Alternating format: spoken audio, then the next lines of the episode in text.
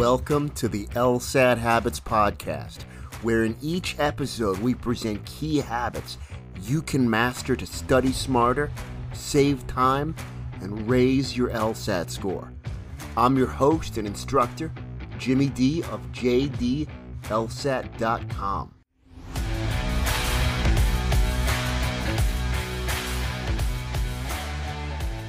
So, today's episode is about the book Essentialism by Greg McKeown. Uh, this is an outstanding book. I wish I had read it sooner, or I wish it was available to read sooner. I've been recommending it to my students, and I recommend you check it out. But uh, again, this podcast, right? We've only got so much time, so let's give you a little bit of a book review, book club, and summary of what I think are the key points of this book and how you can apply it to the to, to your LSAT study.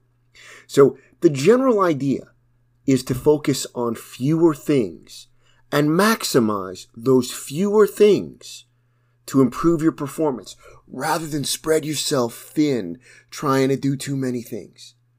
And there are many examples in effective LSAT prep of how you can apply this, ranging from techniques to long term study strategies. Let's start with one reading comp, particularly, right, reading through a passage or what I like to call passage analysis. This is an excellent example. Now, when someone's reading through a passage, I give my students only about three things to look for when you're reading through the passage, right? And the reason I do that is if I just give you three things, there are other things that are out there, but if I just give you three things, you could focus better and it allows you to give, get the biggest bang for your buck. Now, by contrast, there are some other really good courses out there and good teachers that will tell you to, hey, focus on these things and seven and ten different things. I even, I don't know if this is true. I had a student told me that he had one course that told him to focus on 20 different things as he was reading a passage. Um, I'm not sure if he was exaggerating or not, but that sounds like a lot to me. I've certainly seen seven to 10 things. And this is not to say that by trying to look for seven to 10 things when you're reading a passage that they don't have value. I certainly believe they have value. I've seen courses where they'll teach lots of things to look for and those things have value. But the problem is, right? You've only got so much time and frankly only so much bandwidth to read this very tough passage, digest it, and then answer very tough questions afterwards.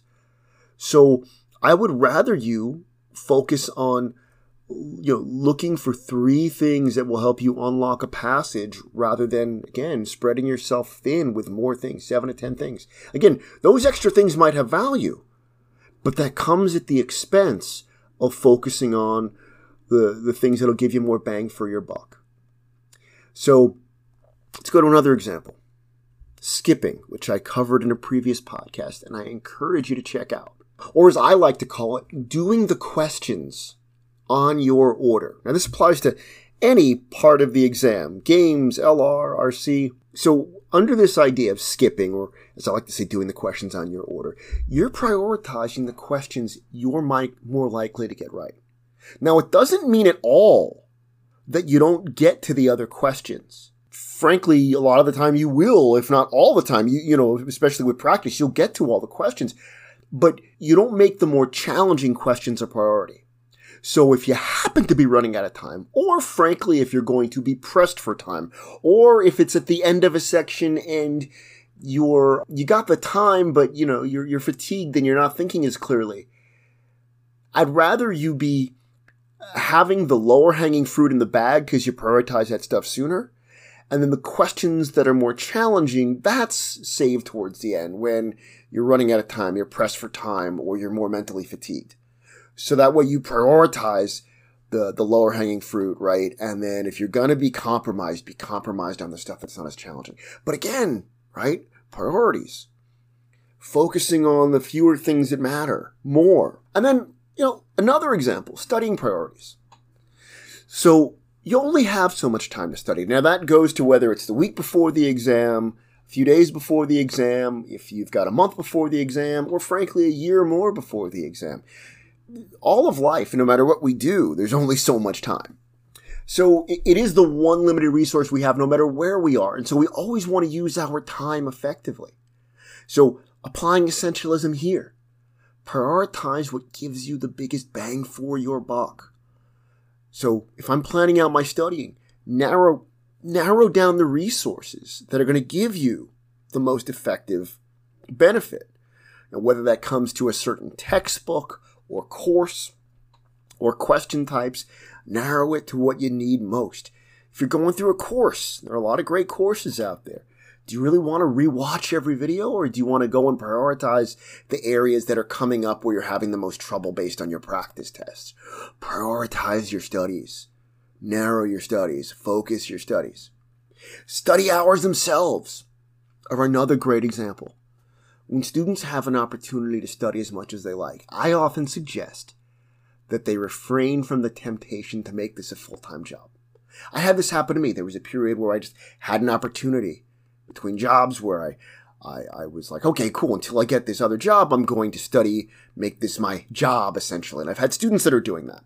But I always tell them, you don't want to do this for eight hours a day, even if you have that ability. Don't do this for eight hours a day. Don't study for the LSAT for eight hours a day. And the reason is because it's not like any other work right? Like if I'm at an office job or if I'm studying something it's not as intense, maybe I can do that for a longer period of time. But we're dealing with very complex and abstract concepts. And you're not going to be effective after a few hours because it requires very deep thinking. So I tell my students, limit your study hours to four to six max. Now, this isn't easy because it forces you to limit your time to the things that'll be most effective, but it's worth it. And you'll find that your focus is much more powerful throughout those few hours rather than spreading yourself thin throughout eight. You know, if a student goes beyond four hours and more, their focus begins to wane. I certainly can attest to that. I remember when I first started out, I'm like, oh, I'm going to study for all these hours. Well, you know, after hour, sometimes even after hour two or three, my focus was waning. But certainly after hour four, and if you push it beyond that, and then maybe you're doing work after, but are you really that effective? So seriously, limit your study. I'd rather you do four hours, do it well, than try to do eight hours and spread yourself thin. Very important. You might find that making uh, choices of what not to focus on can be challenging. But I can tell you, in my experience as a student and through years of teaching, I have consistently found that focusing on fewer things that make a bigger difference is what leads to the most improvement overall. And that's certainly true with LSAT prep. So, hope this was helpful to you. Check out the book. It's called Essentialism by Greg McKeown. It's available in paperback and Kindle and Audible, whatever you like, but it's worth checking out. Again, Essentialism by Greg McKeown. Thank you for listening. Again, I'm your host, Jimmy D of JDLSAT.com. Please do subscribe to the LSAT Habits podcast and share these episodes with friends. If you're interested in working with me one on one, feel free to reach out to me and check out my website. Again, it's jdlsat.com. That's jdlsat.com.